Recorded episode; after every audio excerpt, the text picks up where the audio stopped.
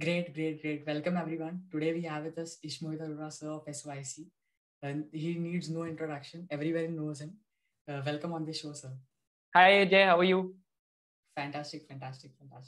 Thanks for doing this podcast. No worries.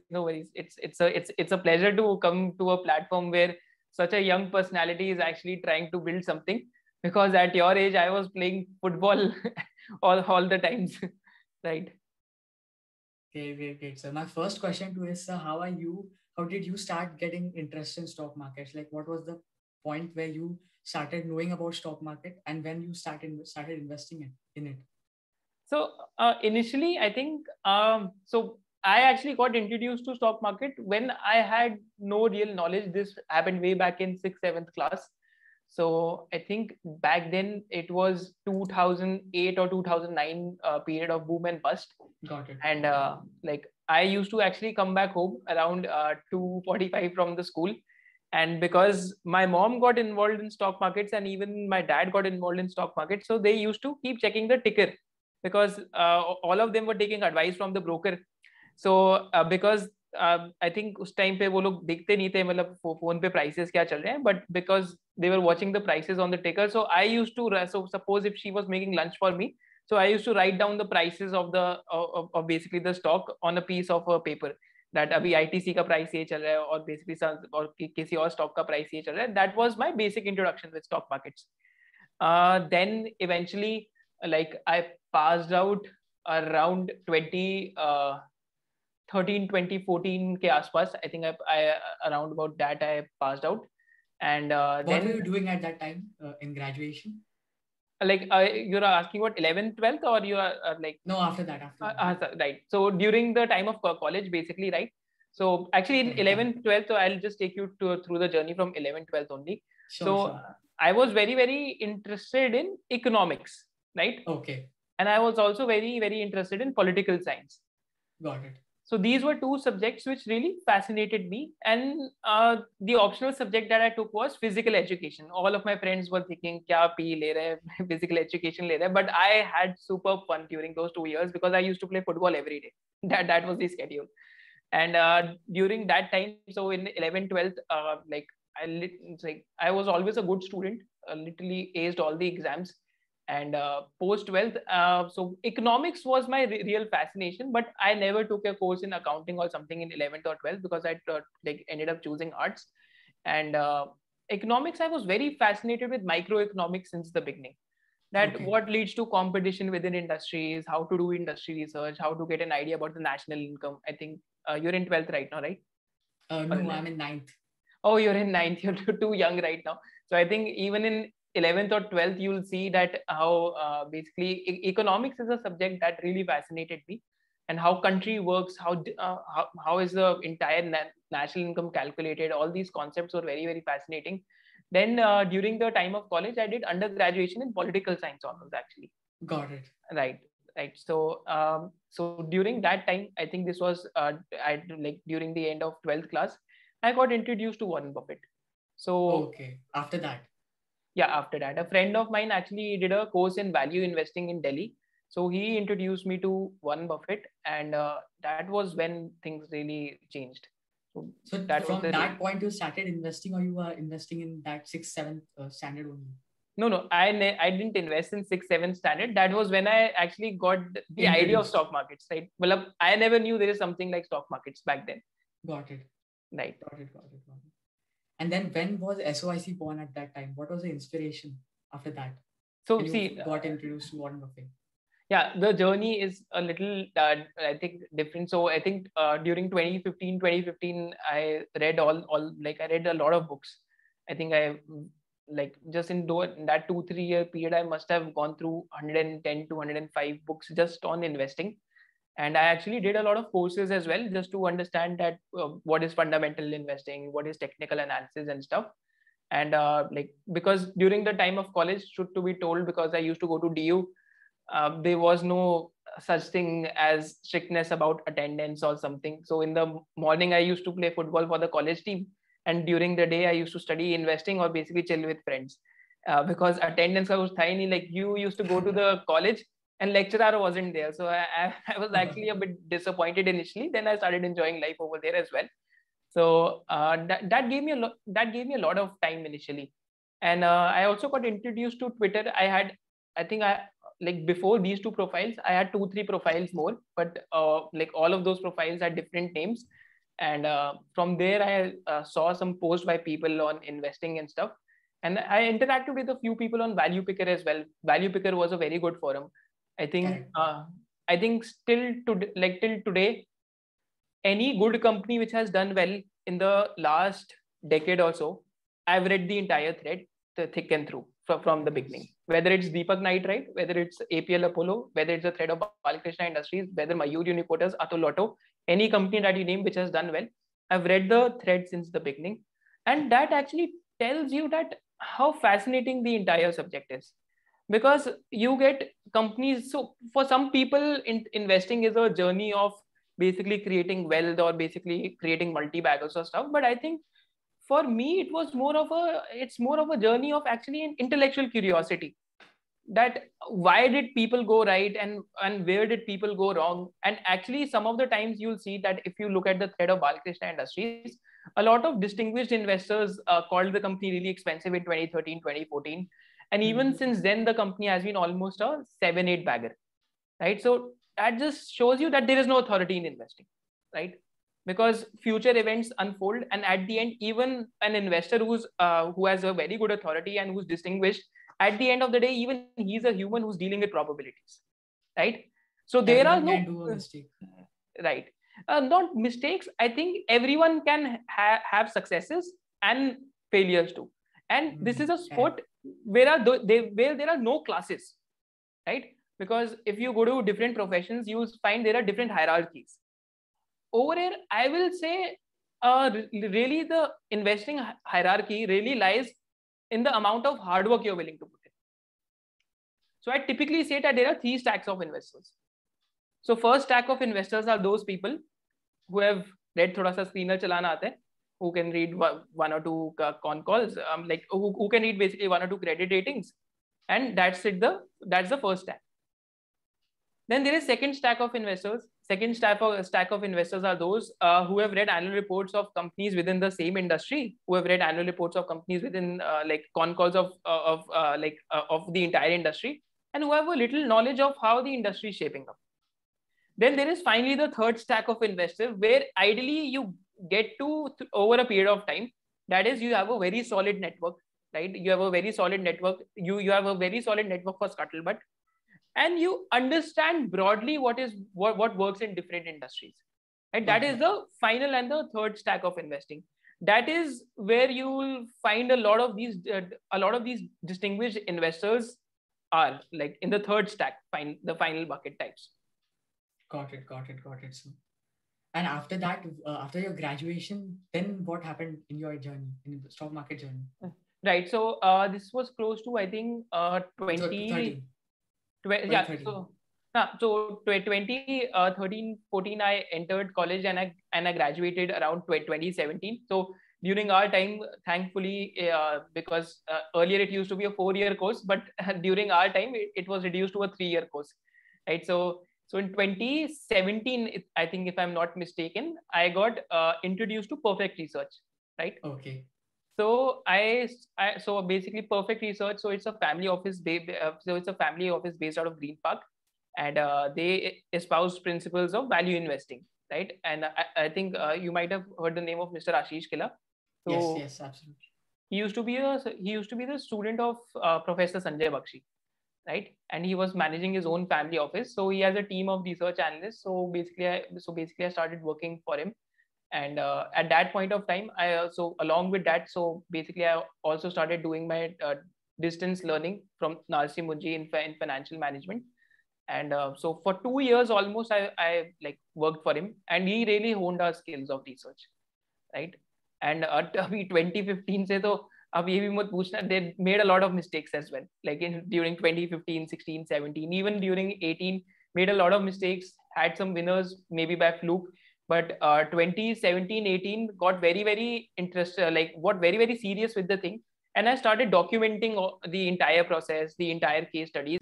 This is why you will see in our videos that there are multiple case studies from different industries, because I've documented each and every company that I've basically जो भी companies पढ़ रखे उनका कहीं ना कहीं I've created these notes and documents, so that gives you a very good idea. What were you learning from that experience working at Ashish Kela, sir, as a research team? One of the key learning was that research is hard if you want to do it seriously. So I think Ashish sir presented both DCB Bank and InfoEdge at one of the investing conclaves. For InfoEdge, we made a presentation of 300 slides. And then, oh my God, that was fantastic research. From there onwards, you got introduced to in-depth research, right? That you do in your videos. Just before the presentation, suppose the presentation was on Sunday, so we sat down with sir on Friday or Saturday morning, and we were like, sir, 50-minute presentation, who will watch a 300 slide presentation? So we sat down for 4 or 5 hours. We trimmed it down to 60. But that entire process was very, very enlightening, because we had to read the entire InfoEdge con calls basically 10 years back, almost 8-9 years ka pada. Then we read all the annual reports as well. Then we didn't stop over there. We also read the international peers, like international peers in recruiting space. We read about them. Then we also read about food delivery companies abroad as well. So just to get an idea that what can potentially happen with Zomato. Then finally we did a SOTP valuation, like some of the parts valuation for InfoEdge. So that was also a very, very enlightening experience to do the entire thing, to piece together the entire thing in one presentation. Similarly, we did it for this bank as well.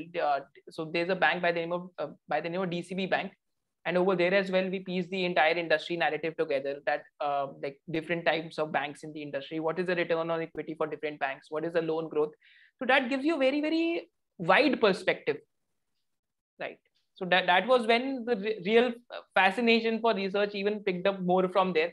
I think I studied a lot of companies over there, more than 45-50 companies within 2 years. Mota, I think I would have studied. Fantastic, sir. And then after that, working with Ashish Kela, sir, after that you started SOIC. And what was the motivation starting it? See, to be told, I didn't start SOIC at that time. So this was somewhere close to 2019 ke end ke aaspas hoega, mota. I think 2019 middle or 2019 end. So like I was managing my family money, like I actually started managing my family money somewhere in 2018 itself, and by 2019 end I just thought ki I actually saw a lot of YouTube channels as well, to be told, and I was like ki the type of content they are delivering, I thought we can do better, to be told. I thought we can do better, and I started a channel in 2019 end, but there was just no traction. Okay. Right? There was just no traction. I just started a channel by the name of Ishmohit Arora, right? There was no traction. And so I had to close that channel down once. Then SOIC is actually the second venture we started during the time of lockdown. And even during that time, I was like, yeah, lockdown ho rakha hai, so we only have time hai. So first ever video we made was on a company by the name of Suven Pharma, and उस company का उसी time पे demerger हुआ था. So you were getting that stock at a PE multiple of 12 times, doing a return on capital employed of almost 35-40% types. So I thought कि if I have to go wrong, so how much more wrong can I go by like buying a stock at 12 PE 40% ROC, right? And during that time, I think one of the first webinars that we did was on 23rd of March. That is when the market absolutely crashed. And during that time, so we discussed close to 20 to 25 businesses. So I always had a small investing group of a lot of learners, and there were 25 to 30 people over there. And we just simply charged like 1,000 or 1,100 rupees per webinar. And almost 25 to 30 people joined that one. And we released the entire 7-hour recorded, basically 7-hour recorded session. Some people try to attend it live, but after 2 hours, it was very, very difficult to speak. So pura webinar record kara, and that was a 6-7 hour session in which I discussed stocks like, just to give you an example, Balaji Amines at a PE multiple of 4-5 times, yet I couldn't buy. right? It was at a stock price of almost 200, 220 rupees. I thought ki it's an industry structure that is a duopoly. Right? There are only two players who are competing with each other. Actually, I used to be invested in alkyl amines. So Balaji Amines, I was very, very skeptical because of the hotel allocation and the CFL allocation. But I still thought that the value is too much. But since I was invested in alkyl, so I couldn't ever buy. So I couldn't basically ever buy Balaji Amines. But that was a very, very fascinating experience to interact with a lot of learners. So that was when the SOIC journey started. Great, great, great, great, sir. Now coming to the investment type questions. The first question in investment philosophy is, what's the whole process of you researching the stock from getting the idea till the moment of buying the stock? Like, what's the whole journey? What all the things you read, Value Picker thread, screener page, etc., etc., annual reports, con call. What's the whole process like? So just before I give this answer, so I will actually like to tell you a little more story in between that. Sure, sure, sure, sure. Actually, when we started SOIC, I was doing the recording. I was doing complete, मतलब जो भी video का editing है, I was doing it. I was also sort of making the infographics initially, and that used to take almost 13 to 14 hours per day, right? And after 1 month, I was like, I can't do this. I'm tired, right? So this also initially happened with the first channel. I actually got tired. Then I realized you cannot do things without people being together with you. So two of my friends, they were also very, very interested in investing.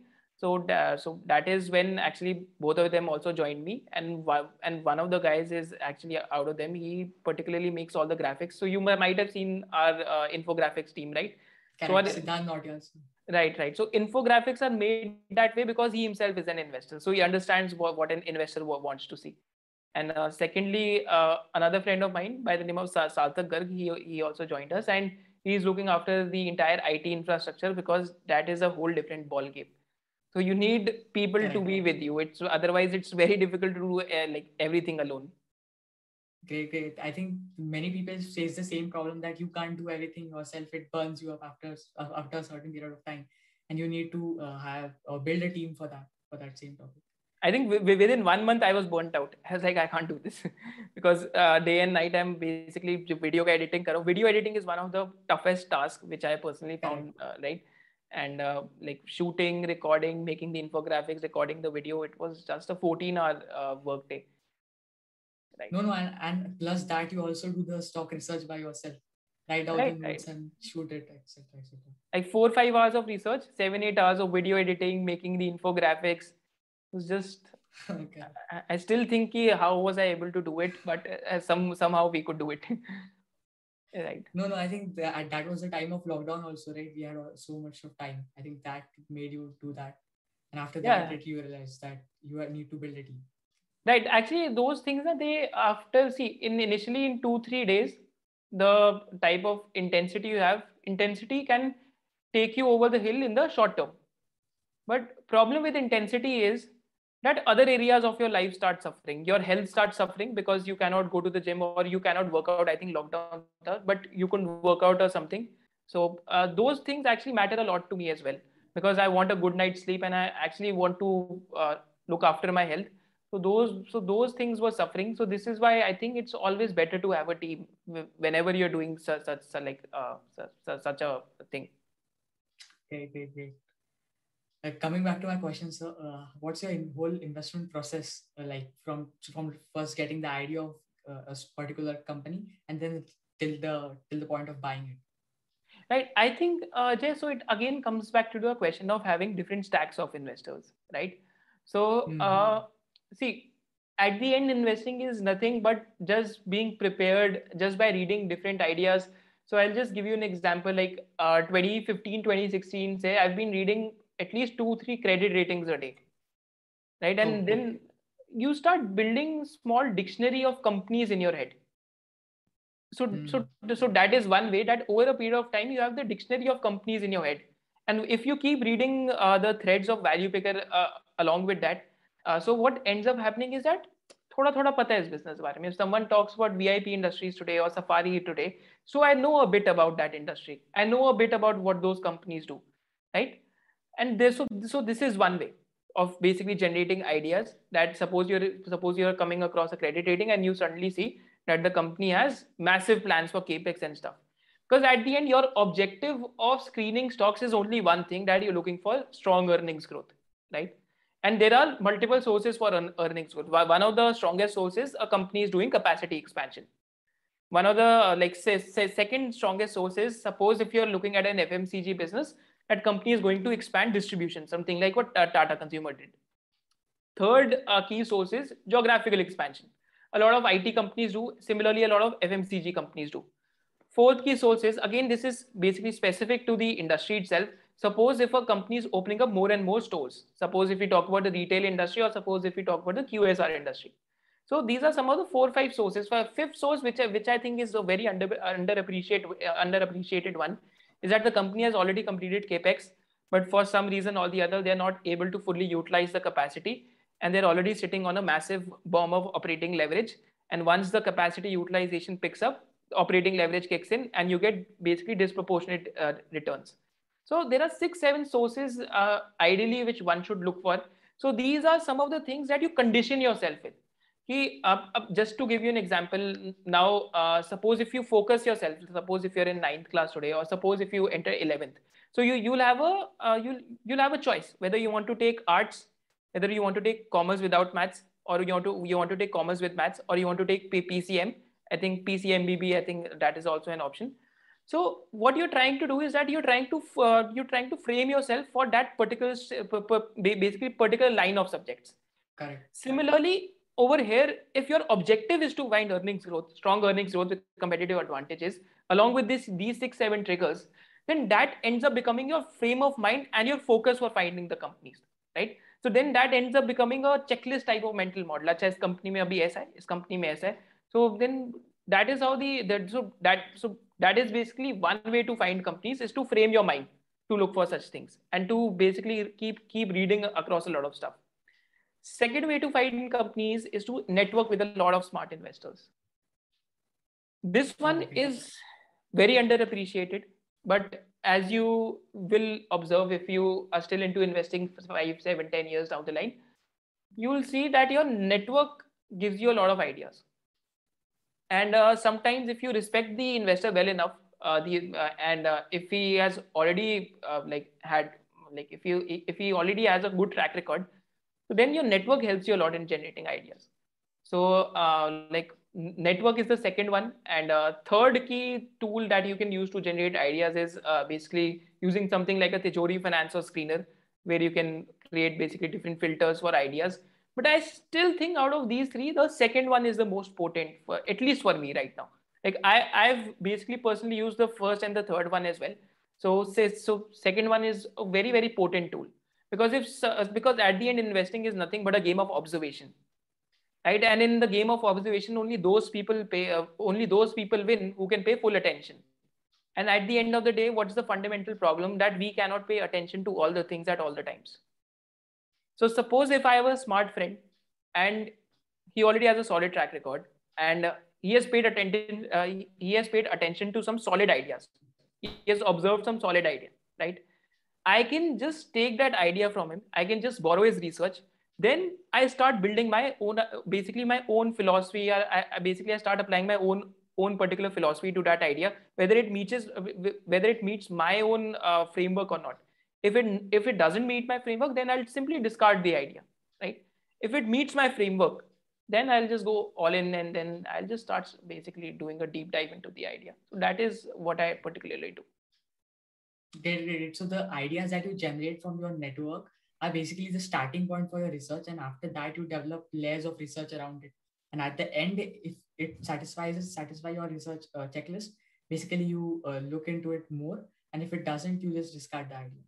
Right. So that is one of the ways, and even first and third way works a lot, because first way mein kya hota hai, suppose if you end up spending a lot of time over here, is that you can create sub-segmentations of the industry, right? And you can get an idea, suppose if there is a high margin piece within the industry and there is a company which is currently making low margins, but it is moving into a business which has high margins. So you can easily draw inferences that it is trying to change the product mix, which is one of the triggers for earnings growth. right? Just by reading a credit rating or going through notes on something like Value Picker, then that gives you an idea. Okay, so this idea is worth spending time on. And actually, most of the times, these companies will also meet your filters on Tichori Finance and Screener, right? So one of the filters that I like to use a lot on Screener is improving operating margins and falling debt, because these two things are indicating that the incremental return on invested capital is going basically in a positive direction. Fantastic, fantastic. I think you recently also made a video on the screeners, type of screening and how you do it. So viewers can also watch that. Hey, just to simplify the thing, I think if all the viewers are watching this, so why is ROIC an important metric which I particularly use? So I don't basically calculate that as per se, but suppose if you set up a shop today and if you've invested 100 rupees in the shop and you're making 20 rupees on top of it. So one of the biggest problems in business is that you get additional 20 rupees by the end of the year, right? Because then that becomes like 120 rupees of capital, 100 rupees initially deployed and 20 rupees extra, right? Now, suppose if you're able to make higher returns than 20% on that incremental capital. Now, suppose if someone asks you to set up one more shop, but over there, instead of making 20% return on invested capital, you'll make 30% return on invested capital. So basically, you 20 rupees laga ke, now on that 20 rupees, you'll make 30% return on capital employed. So there are different ways of doing this. One of the ways is to just sell more expensive products in your shop, where basically your margin is higher. And one of the second ways of improving your ROC is to basically reduce the capital employed. Suppose 100 rupees ka capital employed tha, now you paid off your entire debt, now the capital employed falls. Right? So these two metrics that I'm particularly talking about for Screener, these give you an idea that where is the puck going, right?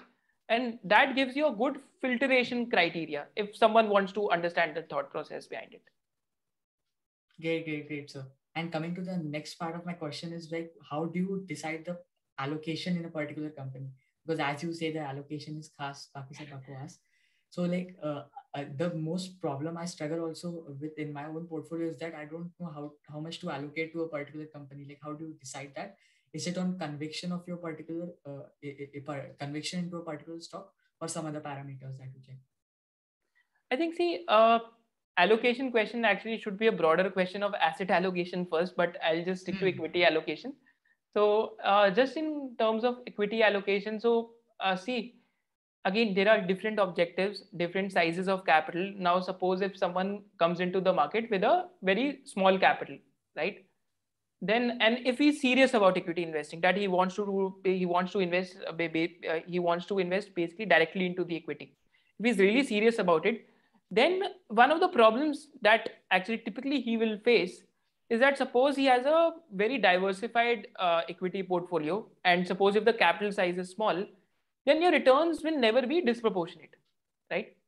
Actually, what I generally suggest to people before coming into direct stock investing is that first thing that you must do is to actually invest in yourself and to build multiple streams of income, because otherwise it just ends up becoming a game of basically a bucket that is leaking, right?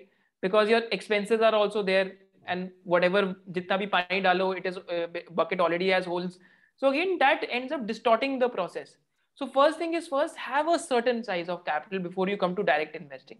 If you do not have that particular certain size of capital, then basically first thing is to basically upskill yourself and stick to that process of investing in yourself. You need to increase your own cash flows first before you basically you come to the angle of passive income. Now, if you come to direct stock investing and basically equity investing, so there are three methods of particular allocation. One particular method of allocation is to look for a concentrated portfolio, right?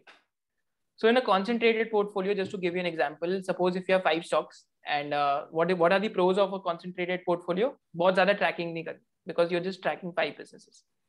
And if 2 or 3 of them do really well, then your returns get taken care of. But at the same time, what are the cons of concentrated investing is that you have to be on your toes, right? If it means to be on your toes, absolutely on your toes, because if something goes wrong, right, your margin of safety on a portfolio level is very low because you're just there in 5 stocks, right? It's like betting everything on 5 Virat Kohlis and three of the Virat Kohlis basically duck pe hi bold ho gaye. So that is something that you do not want. But there are pros and cons of every approach. Second approach is to have a very, very diversified portfolio. Suppose a friend of mine, he has 1.5% allocation or 2% allocation across 65 to 70 ideas. Whenever I meet him, he's like, "Yaar, portfolio ठीक कर दे." I'm like, "क्या ठीक करूँ इसमें?" Because there are so many ideas, I'm just lost for time. I cannot track these numbers of companies. So I just like, so this is my personal suggestion to him. Like, I've actually suggested this to him multiple times. I'm like, just completely sell it all and just start from a blank slate, just to basically get rid of that tension. Because मैं 70 stock नहीं देख सकता कि which one to sell or basically which one to hold off. So that is something I cannot do. So that is one of the pitfalls of a very diversified approach, that the number gets too much that you're just not able to track, or you track but you're never able to get to the depth of the idea, right? It's just ऊपर से कि this theme is working तो इस theme में डल गया, that theme is working उस theme में डल गया. So that is one approach.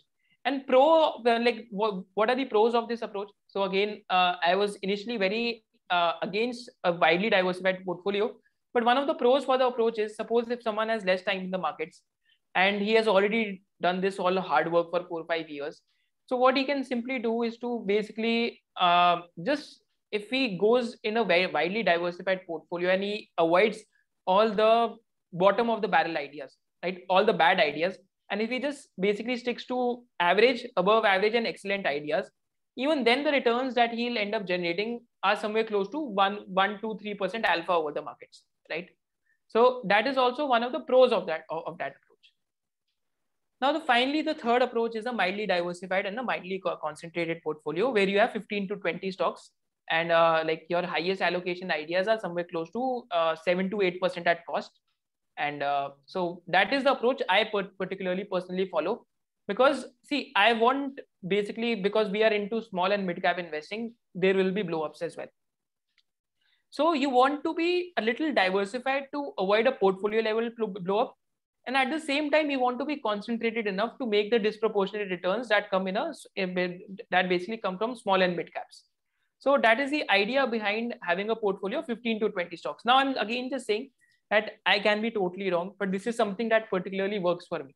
So the maximum allocation idea is somewhere close to 8 to 9% at cost, right? And you just let your winners run as well, until or unless they get absurd valuations. Once that happens, you also cut down on your winners. Got it. So I think you explained it pretty well in bucketing them all the three approaches. Bucketing all the approaches into three buckets. Thank you. Right. Another question that I had, sir, how to decide your exit policy in each company? Like art of selling type, when to exit? Correct. When to exit? See, there are like 6-7 triggers for exiting. One of the key triggers for exiting is like I tend to put the companies on a time stop loss, right? Now, stop loss is good for traders, but stop loss can also be used in investing. So there are two types of stop losses. Suppose if a stock falls by 30-35% without any news, right? So that is when you actually start searching for a reason. It is falling on heavy volumes. Then it particularly most of the times means something wrong is happening with the business. Then you try to find out what is happening. So that is one way to actually think about whether, to think about whether an exit should be made or not. Second way is that like in terms of using the stop loss, is suppose if a company is promising a lot, but in terms of numbers, it is not delivering, right? So I just try to put that company on a stop loss, because suppose if in 8 to 10 quarters of you holding a company, almost 2 to 3 years of you holding a company, a business is not able to deliver, then what is the type of return that you will make? At the end of the day, if 5 years mein jaake double hua, then again your return is 14-15%, which is what Nifty gives. So my objective is to beat Nifty, because Nifty itself gives 14-15% compounded annual growth rate comfortably, right? Otherwise, there is no point in doing like individual stock investing. So this is one way of selling. Second way of selling is that your thesis has gone bust, right? So you look at the portfolio, you look at your thesis, and the thesis is bent, broken, and beyond belief, right? So this is what Mr. Sanjay Bhattacharya says, that the 4 Bs: bent, broken, and beyond belief, right? So if you thought that something will happen in the company, right? If you had a broader thesis and if you had done bottoms up work as well, and you had your reasons for buying, so just invert your reasons for buying. Then then you'll also get the reasons for selling, right? So that is what is the idea of selling stocks. So I've also sold stocks when the company was doing well. But my thesis for buying, because I'm looking for like fast earnings growth, that didn't hold true any longer. So then I had to end up selling. So getting to know the why behind the business, or getting to know the why you're buying the stock, actually makes it easy for you to sell a stock as well. So that is the second one, the companies where your thesis has gone bend, broken and beyond belief. Now, third key reason for basically selling stocks, I think that is on a personal level, whenever you need cash. Now, so some type of urgent need of funds has come. So then again, you can basically sell the stocks. So these are broadly three, four key reasons for selling companies, right? And one of the biggest reasons for selling a company, which happens more so in my case, is that because I go through a lot of ideas, I end up finding something that is better. So recently only, I think I did this case study on a business by name of Piramal. So again, not a stock recommendation to anyone over here. So so I did the case study on Piramal, and I thought ki iska jo valuation hai, it will start looking interesting below 47-48,000 crore market cap, because at that point of time, I'll be paying 0.8 or 0.85 times for the wholesale book. And I'll be basically buying the pharma business, which is actually epic business at 13-14 times EV to EBITDA, right? Which seems to be cheaply valued when compared to the peers, right? So that was the entire thesis. Now, at that point of time, like in the portfolio, I had almost 14-15 companies. And one of the companies I thought ki isme earnings growth will be there for next 1 to 2 years. But beyond 2 years, I don't have growth visibility on the, or basically on the terminal growth aspect. Matlab, beyond 2-3 years, this company mein kya ho sakta hai, because I thought that was a sunset industry. Then I simply made the switch from that company to Piramal Enterprises, where I think growth can be strong for next 4 to 5 years. So opportunity cost, which is a concept from economics, is actually a choice which also comes into play while exiting companies. But this one doesn't come so naturally. You have to really think hard about it. If you have a so I particularly do this. I have a core portfolio of stocks. Then there is a satellite portfolio of few stocks. And then there is a substitute bench, which is there in like football as well. And suppose on the substitute bench, I'm able to find a solution which can actually score a goal as compared to the players who are playing like on the field, then I simply make that switch. Now, this is the entire concept of opportunity cost. So these are four broad reasons for selling a company. Great. So I think the majority focus in all these of the top or 3 or 5 reasons of selling a stock is that no, why in the first hand you are owning the stock, hence you will know why you are selling the stock. Right. And another thing you mentioned was opportunity cost. Like if the players in my substitute will play better than the people in my team, then we will just substitute them due to the opportunity cost. Right. Fantastic. Another question that I had was, do you invest in US stocks? So. And you, another thing you mentioned on Twitter was that you have a dummy portfolio in the US. Can we elaborate on that also? Currently, I'm not investing directly in US because there are a lot of transactional costs which come into play. So I'm maintaining a dummy portfolio for the actually not just US stocks, actually stocks which are listed in Sweden as well. So just maintaining a dummy portfolio right now. So there are companies like Evolution Gaming over there. There are companies like Taskus in that portfolio. There are companies like Pharma in the portfolio. There's also a company like Alphabet in the portfolio. So it's a portfolio of 5 to 6 stocks basically. And just to give you an idea, Evolution Gaming reported its results last week. It grew its EBITDA by 115%. Number of new users jumped by more than 45%. And company trades at a 2% dividend yield. And if such a company was listed in India, I don't know what we'll call that company, like fast compounder, consistent compounder. I don't even know the term what we'll give to the company, right?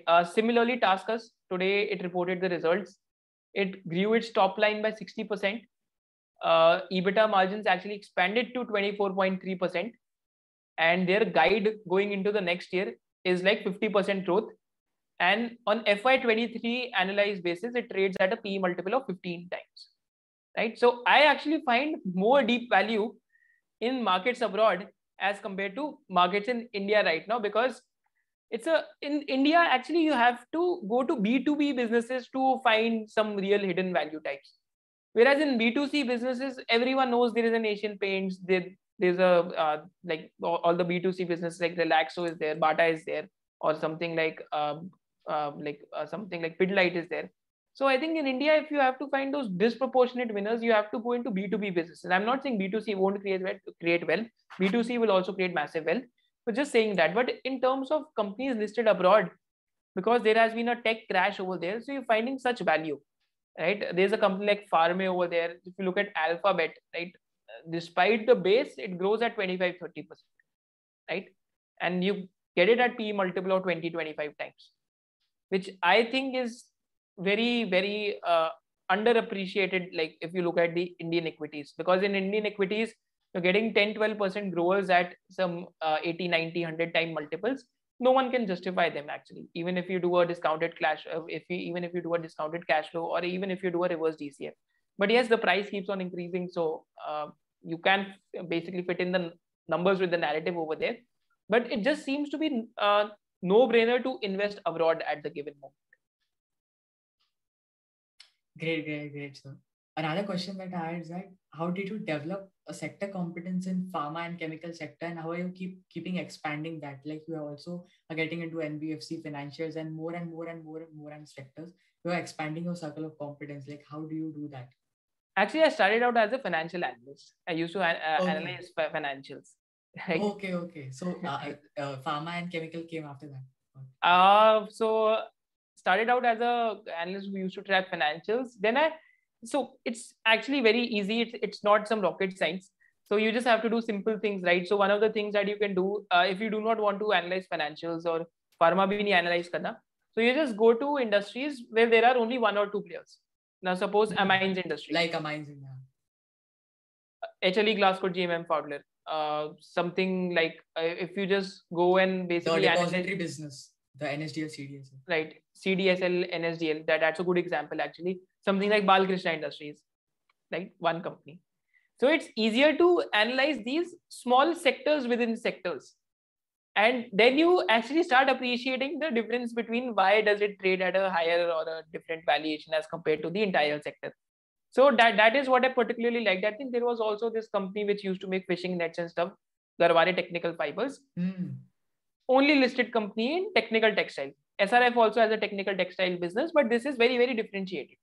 So to read that one business, kya hi rocket science, right? You can read one business and you're understanding one industry itself. There's also this company CCL Products, which is listed in that coffee segment, right? Basically in the coffee processing segment. Again, you analyze the value chain, you see that the plantation, like coffee plantation owners do not make a lot of money, but the coffee processors make the most money in the entire value chain. Then you just read that business, then you get an idea about the coffee process. Then you get an idea about the coffee processors. Then you see ki India mein kitne listed hai, you find CCL Products is listed, then there's a Tata Coffee. So you just actually, by reading these concentrated industries, you can build your circle of competency better. And the best thing is that these companies already have return ratios which a normal company do not have. Hmm. Right. So this was how I started. Even in chemicals, I basically started with this. Chemicals is not a homogeneous sector. It's very, very heterogeneous. Fluorine mein you'll find three players, separate matter. Phenol mein you'll find one player, ekidam separate matter. Then in ATBS and in ATBS, which is what Vinity Organics manufactures, you'll find one player, again an entirely different matter. Right, so in surfactants, you will find two players, Aarti Surfactants, Galaxy Surfactants, again two players within the chemical industry, again a different subsector. So also Foshi, again a different subsector. Poshak, right? So again, entirely different subsector. So, again, what ends up happening is, I suppose, again, an example of bromine, right? Mm. So bromine, you find again a different subsector, right? So again, you find a different subsector altogether. So that is how you sort of start building your competency. Ki, achha, suppose if I talk about bromine, then what is special about Neogen Chemicals, right? Suppose if I talk about Navin Fluorine, what is special about Navin Fluorine? And you have to be able to explain the differences between Navin Fluorine, Gujarat Fluorochemicals, and SRF, and all the new companies which are trying to enter fluorine.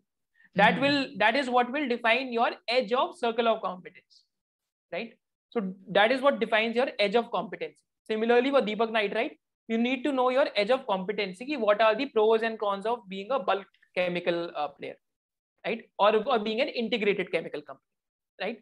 So that is what circle of competence is. You can tell कि अच्छा ये competitor है इसके अंदर, that competitor is doing that, and you can sort of have an idea. Okay, the company that we are looking at, it is differentiated from the competitor because of this.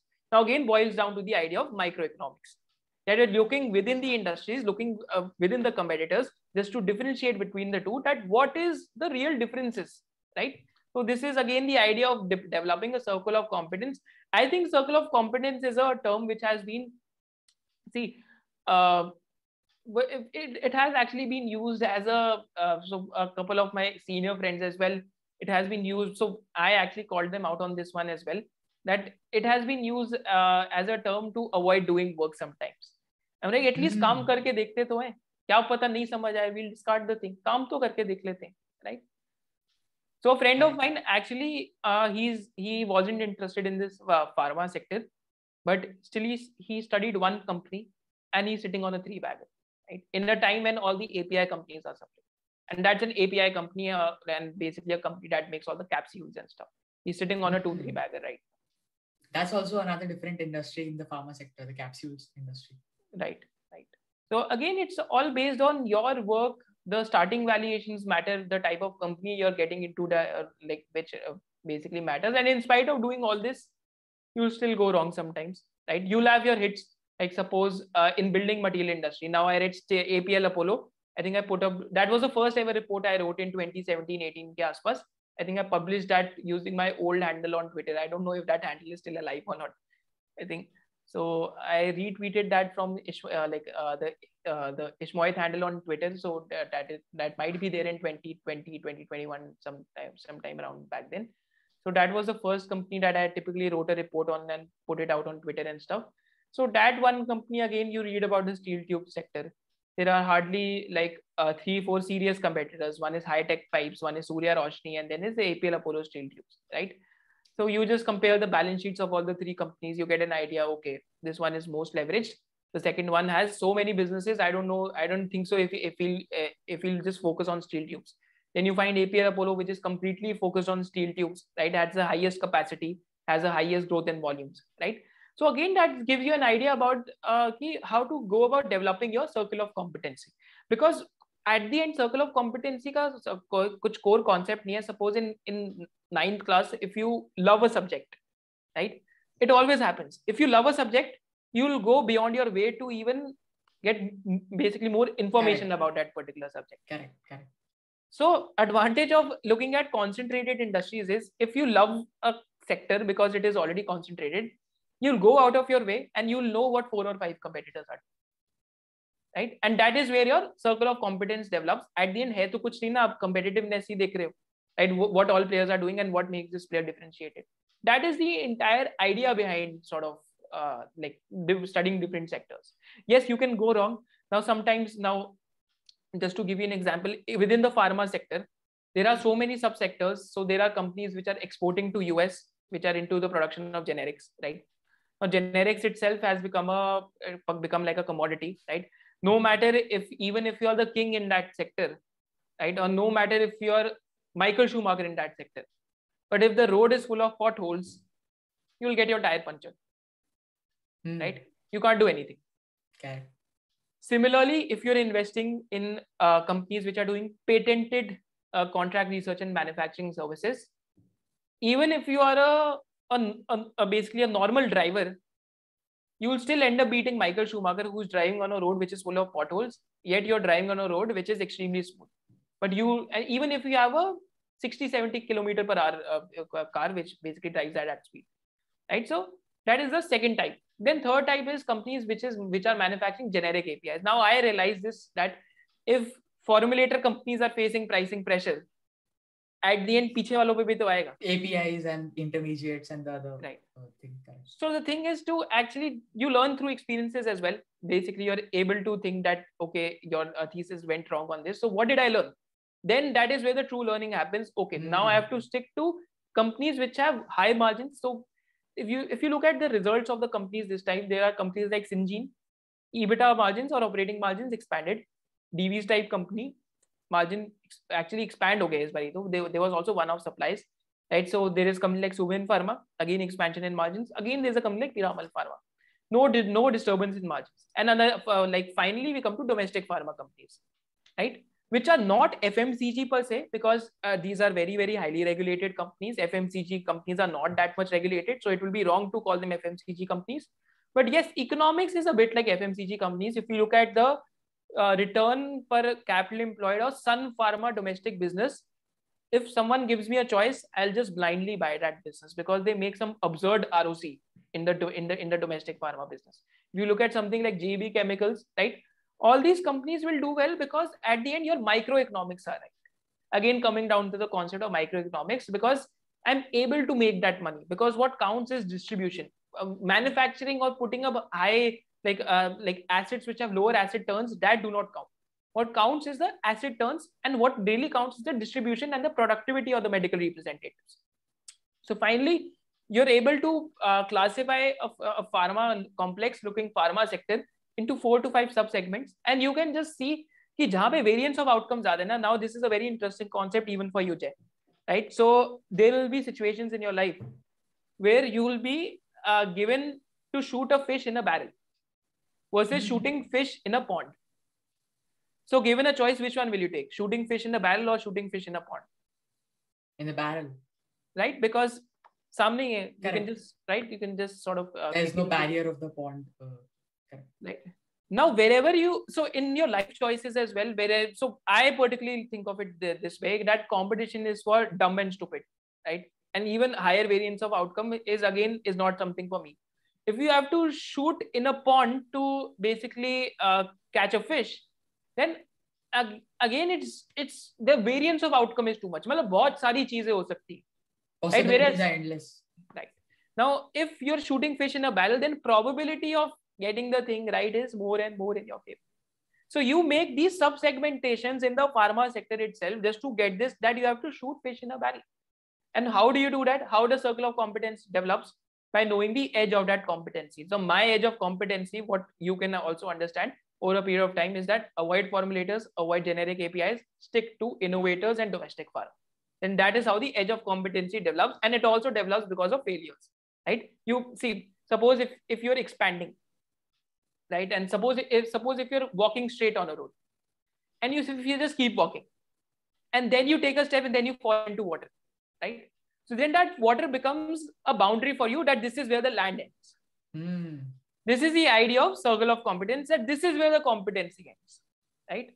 So this is so beyond this I cannot do. This is the entire idea of circle of competence. I'm glad actually you asked that question because I thought this analogy has always been in my mind, but I just wanted to put into words. Great. I think the one example that you gave was also same because.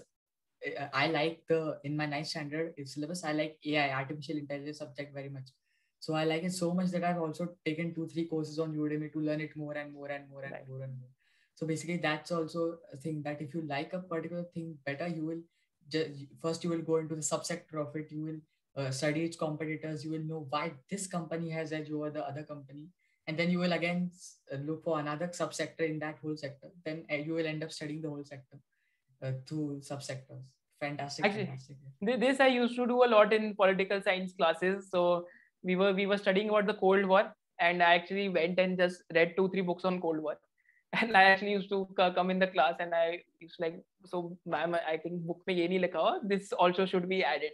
And so I think I had a very good time in school because teachers were very passionate. I think I am very thankful to like all the teachers, especially in 11th and 12th class. Great.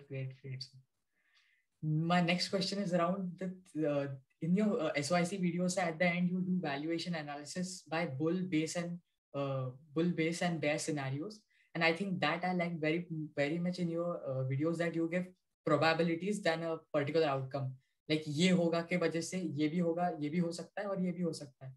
So how do you do that for a particular company? Like how do you decide best scenario, a full scenario? See, the best scenario is that even in a bear scenario, you end up making money. That is the best scenario because your margin of safety is the highest. But that might not be the best scenario because like in terms that maybe the market is discounting too much or something bad could happen over there. Right. So again, that you have to think about ki what is the market thinking as well. Second way to actually think about it is that actually because you can only make money in the bull scenario, probably it's overpriced. Right? No matter how good your competency is, no matter how well you've understood, at the end, you do not have to fool yourself. Right? So if you can only make money in a bull or the bullish scenarios, right, then probably it's overpriced. Then I think this is why I think base case, bull case, bear case, that gives you a lot of objectivity. Yes, I understand this business. Yes, I like this business. But whether it makes sense at these valuations, right, then that is a call you have to take. Fantastic, sir. Another question that I asked, like, how is your daily routine like? Like, how much time in each day you spend studying or researching about companies, and how is the whole day like? So see, the entire day is like, suppose every week if you're covering one business. So what we end up doing is that I try to break. So actually there are 2 or 3 things which I like usually do in a day. So there's a friend of mine who I work with on different stock ideas and stuff. So we usually have a conversation throughout the day. He's working on some idea, I'm working on some idea, and he has very good connections. And he's connected to different actually different good investors. He's also connected to a lot of these he's able to get hang of a lot of promoters as well, right? So that I talk a lot to him, right? So one part of the day is spent in that, basically looking for new ideas. What is he saying? What is happening? Second part of the day that is typically spent is in reading, right? So effort is to just finish one book in 10 to 15 days. And earlier it used to be one book in 7 days, but I've expanded that to 10 to 15 days just to absorb the book better, right? So currently I think it's in front of me only. I'm just finishing this book by the name of Alchemy, right? And this was given to me by Arjun Badola. So he's also there on Twitter. So he came to Delhi almost 3-4 weeks ago. So this is one of the books which I picked up last week to study. It's a fascinating book, right? Now this book, I think 10-15 days is that I need to spend 20 days because the ideas are so in depth, right? That I need to actually think about those ideas for a while. So there's one part of the day goes in that. Then there's also part of the day that suppose if I have to analyze a particular business. Now suppose we are going to analyze Reliance Industries, right? So I just give you a live example. Now I'm reading a book, right, on basically the business Reliance Industries. 170-180 pages ka book hai, jaldi ho hi jayega. And secondly, I'm reading a lot of initiating coverage reports on Reliance Industries, and I'm actually trying to go through the accounting as well because it's so damn complex, right? It takes a lot of time. But I'm breaking down the entire process into small steps. History kya hai business ki? Kaun se different subsegments hai? What is the competitive advantage? What is the right to win in different subsegments? What are the margins in different subsegments? Because what you're at the end you're doing is nothing but you're actually painting a picture by drawing small dots, by completing the small fragments. This is what a company analysis is. If you watch a Deepak Nitrite analysis, problem with Deepak Nitrite analysis was that was the most toughest, that was the toughest analysis I've done on the channel because the biggest challenge was that there were no printed transcripts of the con call. Oh, okay. So you have to watch the whole video or perhaps I had to listen to 16, 17 con calls dating back from 2011, 2012. That was one of the most challenging videos to make because 80-90 minute ka con call, I'm just listening to him reciting the numbers, and that took a lot of time. But I think I was better off it as well because you have to challenge yourself sometimes.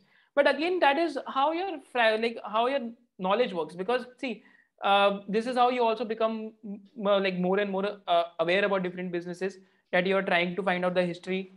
You're trying to place the business within a broader sector. ठीक है, Deepak Nitrite is in chemical sector, but what is the business strategy? That is a deeper question. Now you get to an answer that the business strategy is threefold. One is to substitute imports, right? Second part of the business strategy is to be an integrated company, right? So for suppose if basic intermediate ka business is serving as raw materials for the fine and specialty business, right? And finally is that the phenol division, what's the purpose of starting a phenol plant? Again, twofolds. It's an integrated business, you have to remember. So an integrated business will never ever just go into downstream specialty. Meaning of integration is that half I'll remain bulk chemicals. So 60 to 65% of that business will remain in bulk chemicals, whereas 30 to 40% will go in downstream specialties. And even downstream specialties are particularly not specialty chemicals. They might have a 2% or 3% more EBITDA margin than the phenol business. But you get an idea about the, basically you get a broader structure of the business strategy. And final part of the business strategy is actually because you're replacing a lot of imports. So I think anti-dumping duty is also a part of business strategy. So I think that is something that you start understanding when you read these businesses more and more. Now suppose this is a deeper question that has to be answered. Now you will find businesses where there is no business strategy. Then you will get to know, ठीक है, ये बंदा मेहनत कर रहा है, but ना कोई direction नहीं है. Outcome defined नहीं है. Outcome आ गया तो luck है, because it's the world of business. But actually there is no direction. You need people with direction in life. You yourself need to be a person who has a direction in life beyond a period of time. Because see, initially what everyone is nothing but potential. And how do you hone that potential? By having a direction. It's like you're sharpening your pencil in that particular focus or by particular direction, right? Because if you're not able to sharpen the pencil, then your pencil will remain blunt throughout a period of time. And then what ends up happening is that your potential gets destroyed and then you end up becoming bitter in life. That is not turn the potential energy into the kinetic energy. Right. That is the thing, like potential has to be converted into reality at the end of the day.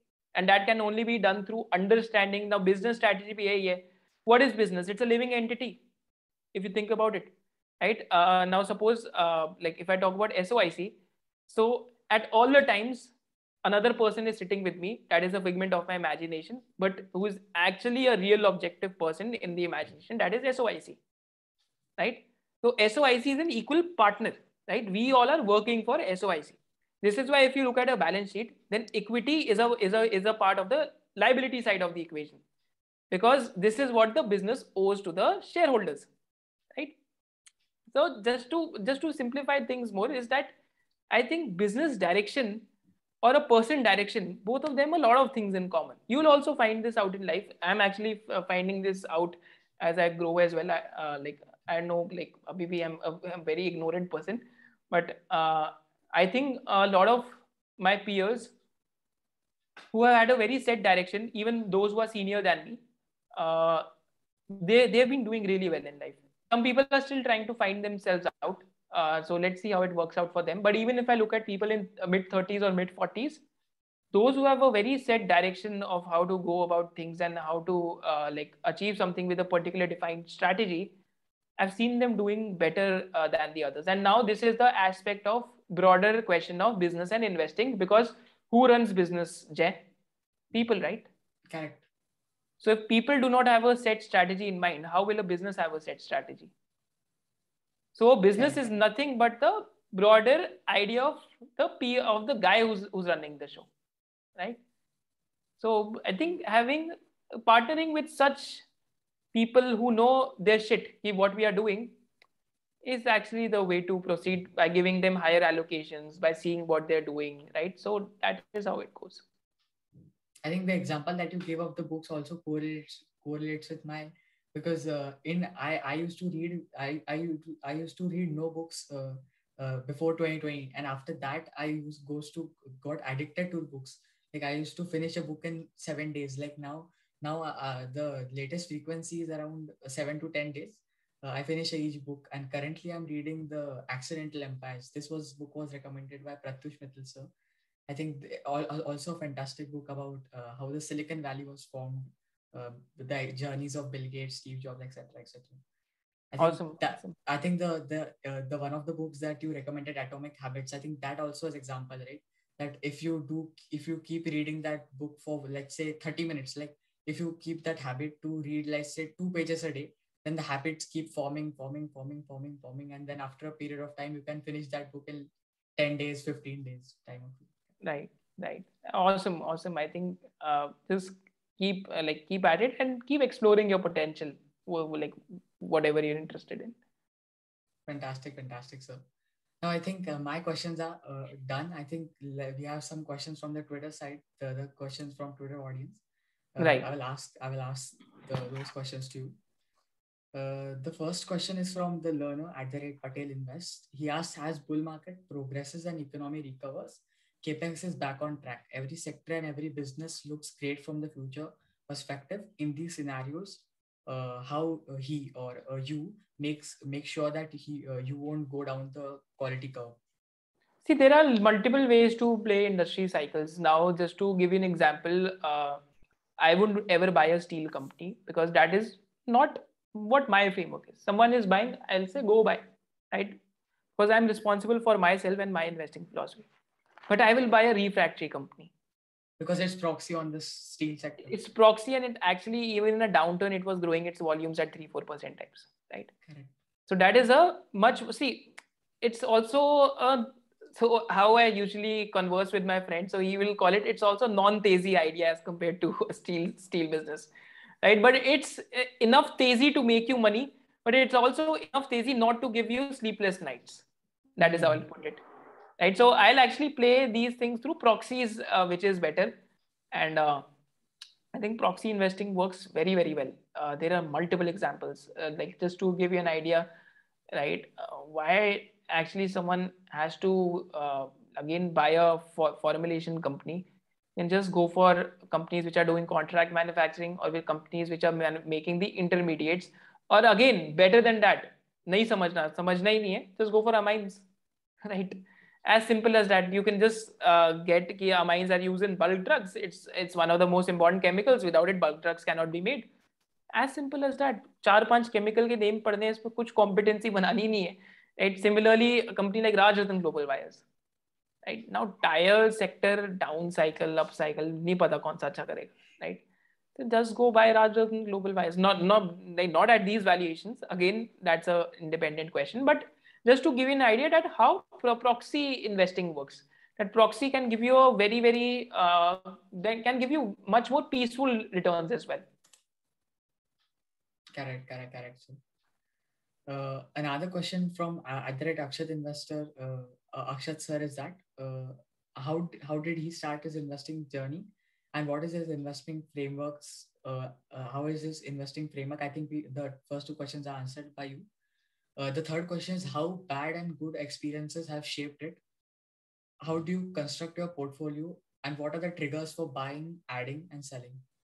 See, I'll just so bad, good, triggers for buying, adding, selling and portfolio construction. I think those were three questions. So I'll just start with the first one, bad and good experience. So I'll just give you some examples, right? Now, first, I'll give you the example of a bad experience, right?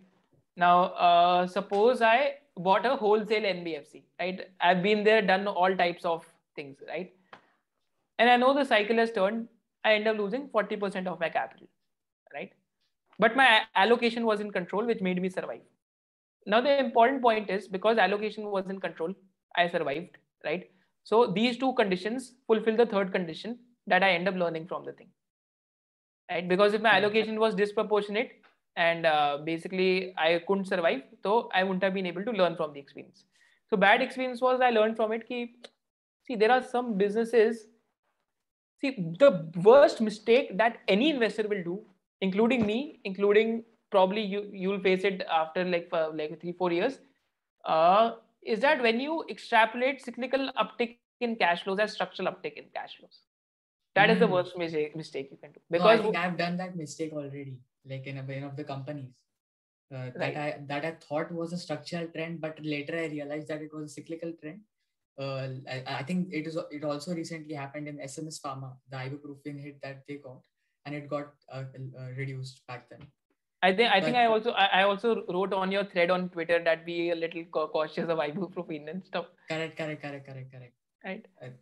No, I didn't invest in SMS Pharma. That's another game because I read that note that ibuprofen you should be cautious about ibuprofen.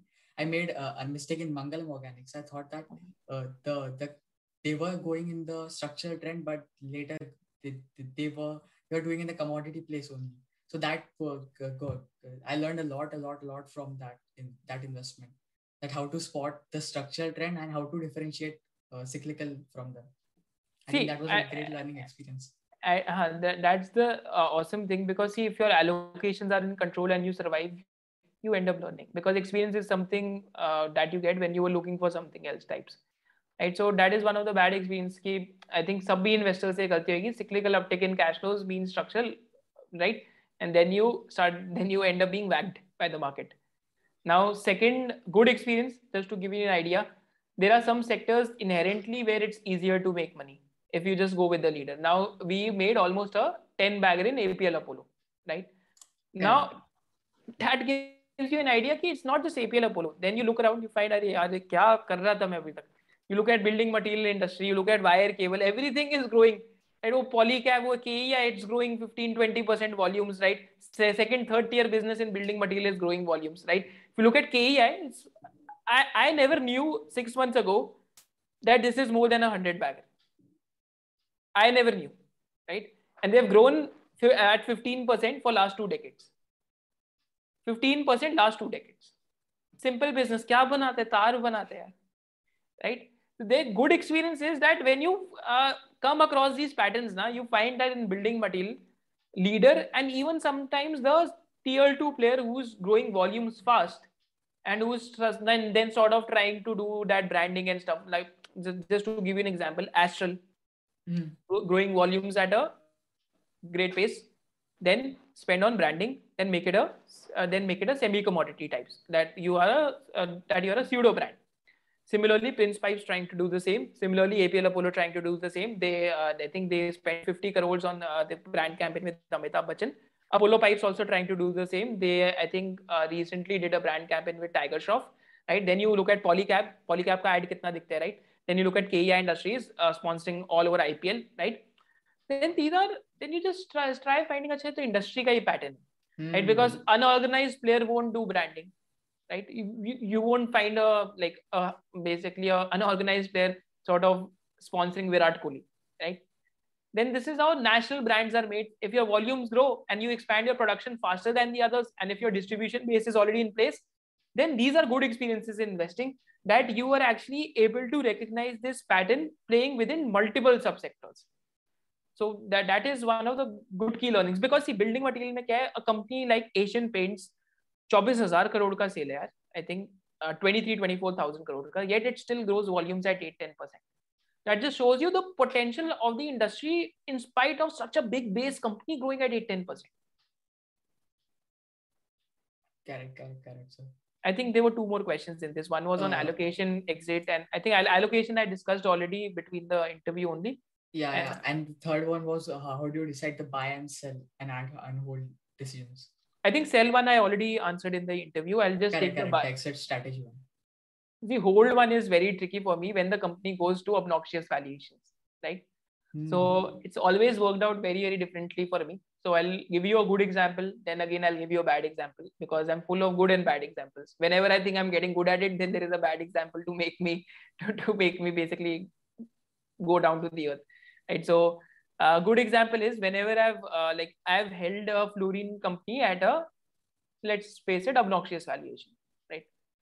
And company will grow earnings. I think, see, again, this is just a probabilistic thing. I think it will grow earnings at 30-35% for next 4 to 5 years.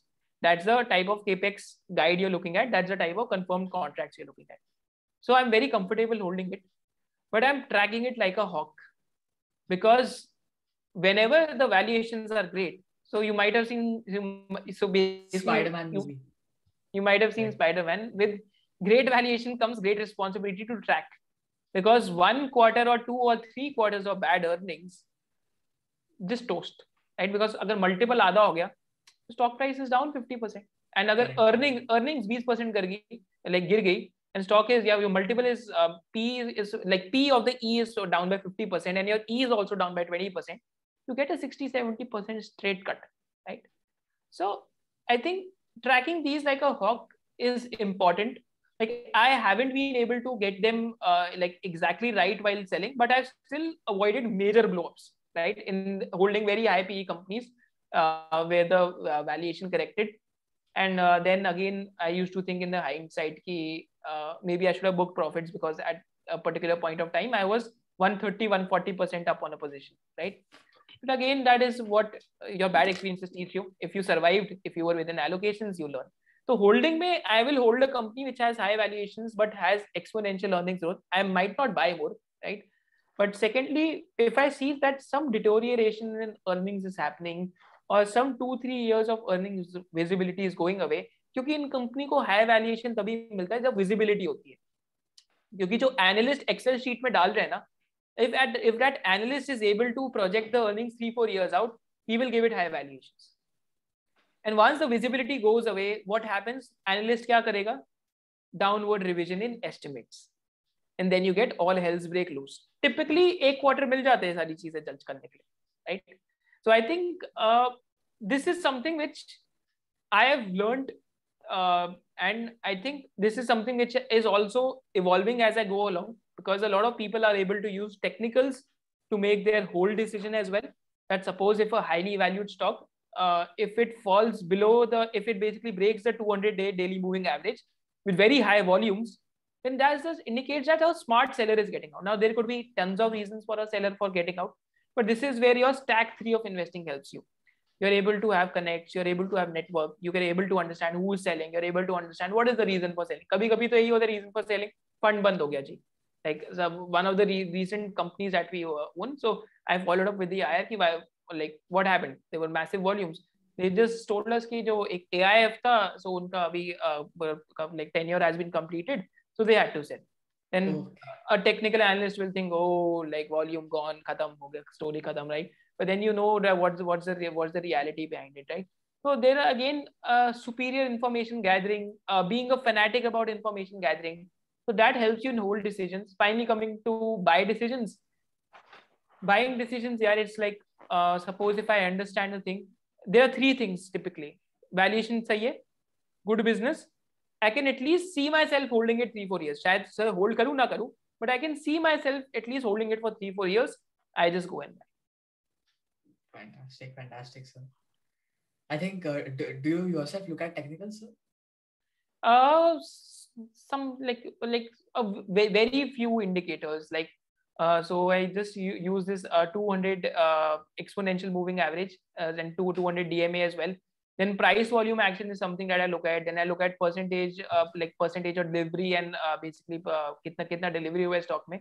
These are 3-4 I look at. I do not look at technical chart patterns. उतना अभी इतना नहीं हो सकता मुझसे, right? Then these are 2-3 simple patterns. इसके बानी so because see suppose now you're holding a deeply valued stock, right? Now it is trading below 50-day daily moving average, 200-day daily moving average. So that so those moving averages just give you an indication it is still not loved by the markets, right? And once it sort of goes above that, then you get an idea that yes, maybe the idea is finding some love now, right? And typically because we are such an inefficient market, what ends up happening is that typically earnings come like 1 or 2 quarters out. By then the price has moved 50%. Right? So your at the end of the day, your analysis of business and triggers has to be really, really good. Because suppose today I hold, let me give you an idea. Today I hold some of some financials, one of the hospitals. Just trade at valuations which is like bankruptcy. Right? And actually मैं कल नहीं खत्म हो रहा. Right? There are n numbers of reasons for that happening. I understand those reasons. I also understand when those reasons will go away. Right? But now a guy who's into momentum investing and stuff, he'll enter at a 60-70% higher price, right? Because I'm just sitting on it. I understand the reason for buying. I'm okay holding, right? I'm able to build a higher allocation, right? I don't want to take 1-2% allocations in 60 ideas and then call myself a momentum investor. See, again, nothing against momentum guys. They have a different philosophy. I totally respect them. Everyone has a different philosophy. Learn from everyone. So these type of indicators, maybe I picked up from them and maybe I respect them for that. right? So you have to be respectful to each and everyone in this thing, because there are hundreds of ways to nirvana. अब एक तरीके से nirvana तक जा नहीं सकते. If someone else is going through a different way, I won't call him a fool. That will just show me that I am a fool, because I am not willing to learn from him, right? If I can learn even 10% of his philosophy and I can apply it to my own framework and I'm able to mold it, right? That is where the real learning takes place, on a framework level. Fantastic, fantastic, sir. The next question is from Rajat Banerjee, sir. Please ask him how to identify sectoral tailwinds. What are the parameters one should investigate to find good companies within that sector? What are the methods does he follow to identify proxy players within the sector? Right. I think, Rajat, thank you for the question. So Rajat is one of our SOIC tribe members. He's always very appreciative. He watches all our videos, and hats off to you, because it's your, actually it's the support of viewers which actually makes you do videos as well, because otherwise kaun har hafte baith ke ek business analyze karke, correct, right, raat bhar baith ke so like kal parso wo banayega video, right? Actually it's your support and love which helps us to do this. Coming to your question, sectoral tailwinds. Now typically what actually I've done in the past as well, so I just took out a week or two, I read DRHPs of companies. So this is one exercise which all of you can do, actually अच्छी exercise है. आप सिर्फ 2 हफ्ते निकाल लो, right, 14 days, and read 14 different DRHPs of companies from different sectors which are going to IPO. Ignore the company तो नहीं देखनी हमें, just as an idea का देखनी है, देख भी लो, but 14 different sectors, 14 DRHPs and 14 different industry growth rates, you'll get an idea of. So that is one way to do it. कि आपको 15-20 industry का you write down the growth rates. ये 15 अगर CPAS industry है तो CPAS is growing the fastest. अगर ER&D industry है तो ER&D is growing the fastest within the IT sector. Why?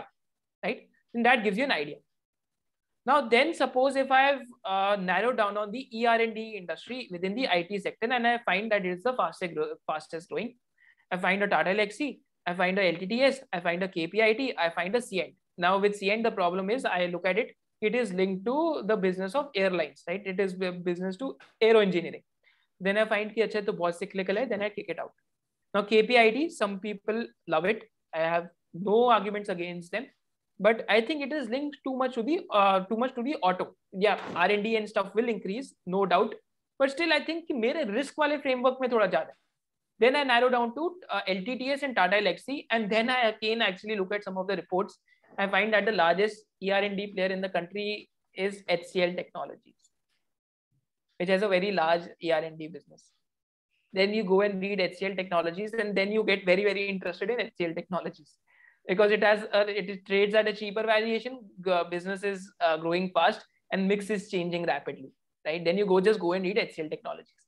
So multiple ways of doing it, right? Thoda sa element of serendipity bhi hota hai, because you're reading information, then you're able to connect dots to like 2 or 3.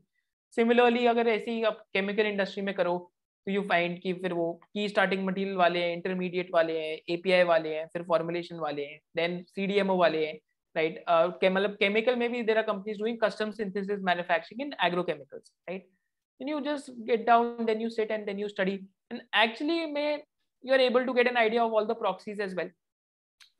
Proxies के अंदर, so just to give you another example, there is also one more thing known as excipient, which is used to manufacture, which is used to cause reactions and stuff, which is used to give it a shape, right? Which is used to bind it to a particular form.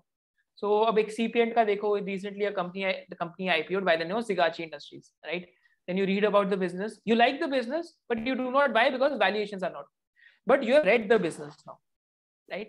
You have done your homework now. अब exam चाहे 1.5 साल बाद हो, but मैं prepared, right? Correct. That is the purpose of starting SOIC as well. ये channel जितना आपके लिए उतना ही मेरे लिए भी है, because I am doing all my homeworks right now. I have done my homework on Privy, I have done my homework on Prince, I have done my homework on APL Apollo के जो भी और PPLs हैं, और in depth काम कर लिए. I've basically done my homework on Galaxy Surfactant. I have done my homework on Mayur Uniquoters. I've done my homework on a plethora of companies. मेरे को क्या करना है कि जब उस टाइम पे कुछ valuation है, I'll just look at my video again. I'll just go through the risk. That's it. अभी the code also you said, right? The luck is when the opportunity meets the prepared mind. हाँ, अब है कि best चीज के अब SOIC channel की, अब मैंने अपने लिए भी होमवर्क कर लिया, आपके लिए भी होमवर्क हो गया। You can sort of, if you watch Balkrishna Industries video, you just need to read, I think 2 or 3 hours more, or like 1 or 2 hours more. You're done with the business. You know everything about the business inside out. Right now, if it comes to a favorable valuation range, which I hope it does this time, right? You just, your homework is done. Then you just go and buy. Now, not a recommendation for you to buy or sell it to anyone, right? But just because homework is done, I can do those things, right? Now, half of the people or half of the audience, because of a like, so again, India में थोड़ा अभी भी lack of financial literacy है कि fundamental investing शायद से अभी भी लोग नहीं समझ पाते। But actually, fundamental investing isn't that you discuss one idea and you just go and buy. Fundamental investing, a lot of time is spent in preparation. You discuss 200 ideas, but at the end you own only 15. But you discuss 200 because your pool is done. मेरा substitute bench ready है। अगर substitute bench में 20 भी बैठे हैं, 10 भी बैठे हैं, if I find someone who's more capable of a player who is injured during the match, I can just replace it. But it won't be possible for those people who are not able to do this, right? So I think SOIC का purpose ये है to bridge that gap. So this is the reason we put out videos. Otherwise, कोई मतलब actually शौक थोड़ी ना कि videos भी बना, जो blog भी लिख सकते हैं, कुछ भी like podcast भी कर सकते हैं, right? Correct. So I think just to answer Rajat's question, simply read sectors, like ये DRHP वाला exercise करो, 14-15 दिन के लिए ऐसा करो, आपको सारी कंपनीज मिल जाएंगी। एंड काफी बारी कंपनीज तो DRHP में peers और competitors और value chain दे देती, so that is a good exercise that you can do.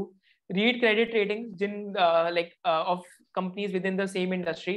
Actually screener या money control पे जाके what you can do is that if you just click at chemical sector, तो chemical companies आ जाएंगी। Suppose तिजोरी finance पे if you want sub segmentation, a company making this, a company manufacturing that, तो वो companies आ जाएंगी, right? So there are multiple ways to do it now. अब तो इन्फॉर्मेशन का वैसे भी डर्ट नहीं है। Correct correct correct sir. Another question is from Saikhu. He says, do you have any plans to launch advisory in the future? I have sort of, I won't give any guidance, let me say that. Right, so अभी कोई ऐसा assets advisory structure में सबसे बड़ा problem क्या है? So nothing against advisors, some of them are really fantastic investors, but problem is, suppose if I bought an advisory in 2019, right? अब 2019 वाला 2022 तक same stocks hold कर रहा है, पर जो 2019 में आया था उसके returns तो drastically different है। अब जो 2022 में आया, he is buying at a higher price, he is buying at a higher price. But वो 2019 वाले ही doesn't want to sell the stocks, right? So either you be absolutely rational, right? कि ठीक है वो 2019 वाले returns अलग थे, but अब ये stock अच्छा नहीं करने वाला, right? Because valuation has been pulled into it. So either you be absolutely rational, or second, you close your advisory for 3 years once the initial subscription, because it is unfair for the people who are coming in second and third year to buy the same set of stocks at higher valuations. So this is where I find the structure to be a little not so good. So I've seen advisories who give buy, hold, and sell recommendations. So what they'll do, if a stock goes into a higher valuation, they'll just put that stock on a hold list. Now, see, problem is ki if I buy that advisory today, ab 70% of ideas are on the hold list. I can only deploy 30% of my cash, right? So what's even sort of the point of basically going into advisory model? And secondly, another problem with advisory, now I've seen this with investors happening all across, and an advisory gives an exit recommendation, but you fall in love with the stock, you're not able to exit, right? Then you again start blaming the advisor, yaar marwa diya, ye kya kar diya, like I lost money, ye sab wo sab. So see, at the end of the day, it's like it's a product which has to be timed with valuations. When the market environment is conducive, jab koi ye nahi puchega na, yaar advisory nahi khol rahe aajkal, तब जाके advisory खोल। That is the best time you can open an advisory, because everything is a full toss. 1-2 साल बाद see, it's such a game, like investing is such a good game. Actually when there is a full toss which is bowled to you, and when you hit it out of the park, the result is seen 2 years out. अरे छक्का मारा था 2 साल पहले, right? Because valuations are so cheap. Now अब problem क्या होती है, now this is opposite. If someone bowls you a yorker, right, when valuations are very expensive, and you end up buying the advisory and you invest in the advisory, right? If someone bowls a yorker and you get bowled, वो भी पता लगेगा 1.5 साल बाद, अरे यार तो बोल, मतलब 18 साल, like 18 महीने से like returns नहीं है, some of the stocks have been negative. So I think this is the problem with the structure of advisory. So nothing against advisories or PMSs, but ये problem ना आएगी, सबको आएगी. I think any advisor or any PMS manager who's listening to this will be going through this problem. कि जो सस्ते valuation में आगे थे investor, they are sitting on some obnoxious returns. जो last 6-7 months में आए, they are sitting, some of them are also sitting on losses, right? So either you educate the clients well कि जो आज के time में आ रहे हैं clients, 4-5 साल मत expect करो कि बहुत अनाप शनाप रिटर्न्स आएगा. जो पुराने वाले क्लाइंट्स हैं, they stick together, their returns will keep continuing. But I think communication is very important in the world of finance and investing. I'm also sort of giving this to you as a suggestion. See, जब कुछ खराब होता है तो communicate it transparently, right? Because that is what people end up respecting. Out of 100 people, 2 will abuse, but 98 will actually their respect for you will end up increasing. Communication is very, very important, right? So this is there, but advisory may maybe we go and open it when market is a little topsy-turvy, or we open it in structure such a structure कि 3 साल में only once we open for subscription. So that is the second thought process. This is what I'm thinking. Actually, whosoever is watching this as well, you can also give me your feedback in the comment section. Fantastic, fantastic, sir. Another question is from Ratan Shivratri, sir. He asking how to derive a fair value of a QSR company. See, I think QSR companies का generally ना valuation थोड़ा high रहता है, तो just wait for 3 weeks. Actually, I'm just going to Bangalore to visit the Popeye store. Just a 1-day trip. So let me do the entire thing, number crunching. Then I'll give you a perspective on international valuations of these businesses, because internationally these businesses have created a lot of wealth. So you need to capture one concept, जैसे KFC का chicken में है, Domino's का pizza में. Similarly, internationally there is a brand by the name of Wingstop. If someone is watching this from US, I'm pretty sure they might have had chicken wings from Wingstop. Similarly, there is a brand of Chipotle.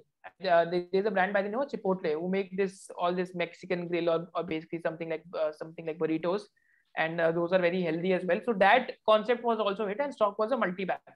And all these trade at a higher valuation as compared to the normal market. So I think better idea मैं आपको तभी दे पाऊंगा जब मैं उन companies को in-depth study करके एक P2P valuation platter आपके सामने ला पाऊंगा कि अच्छा why are these companies getting higher valuation? Maybe because the cash flow is very defensive.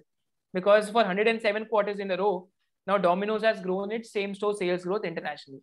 For 37 quarters in a row in US it has grown its triple SG same store sales growth. That is मतलब कौन सी company करती है 9 साल के लिए grow in अ रो? तो मतलब पढ़ना पड़ेगा, अभी ऐसे नहीं बता सकते मैं आपको, मेरे को एक्चुअली पूरा सेक्टर देखना पड़ेगा इंटरनेशनली भी क्या मिलता है. I think this is the practice that you learned also from Ashish Kela sir, right? You first to analyze a domestic company, you also compare it with the peers in the foreign countries, right? Like you did with InfoEdge, right? InfoEdge actually मतलब I thought it expensive है, but he was like no, you don't understand the perspective. So he made a killing on it actually. Like he bought at some 800-900 rupees. He made a killing on it, and as an either it was a concentrated position types. I massive respect for him because he was able to see what I wasn't able to see in the valuations, right? So 2 people, same business, different conclusions. That's the fun. And third conclusion पीता है, कहता है यार मेरे को पता ही नहीं, मतलब एक और एनालिस्ट कहता है मेरे को पता ही नहीं, तो मेरे तो कोई व्यू ही नहीं बना रहा. Correct sir. Another question is from Shekhar sir @learning11. He's asking, enough of asking him about stocks. I would love to know about his personal life's roadmap. Like besides SOIC, what else would he like to do? Any personal pet projects? How does his life look in the next 10 to 12 years from now? I think 10-12 years का सोचा नहीं है, right? 2-3 years के goals होते हैं ज़्यादातर, and like it's more or less on a day-to-day basis. So actually if I wasn't doing SOIC, I would be a teacher somewhere, or I would have been working in a think tank, right? I would have been writing articles, something that is intellectual only. So या तो इस side पे ज़्यादा मतलब बहुत ज़्यादा जाता, अभी तक सोचा नहीं था ये सब करूँगा. And secondly, कुछ ना कुछ फिर भी passive business का source of income तो बना के रखते हैं. Because today we have cricket and football grounds. I'm still thinking कि football ground एक और expand करना चाहिए नहीं करना चाहिए, because that is again a like, so you have the system in place, then you just automate the thing, right? तो उतना कोई task नहीं है. But I think कहीं ना कहीं सी entrepreneurship और रिस्क टेकिंग का तो अंदर एक वो जरूर है कि रिस्क तो लेना है, कोई प्रॉब्लम नहीं है, right.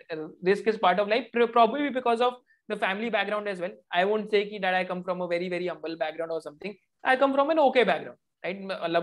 So we do get family support, but at the end of the day, suppose if you start your first venture, like Punjabi family mein bahut problem hai.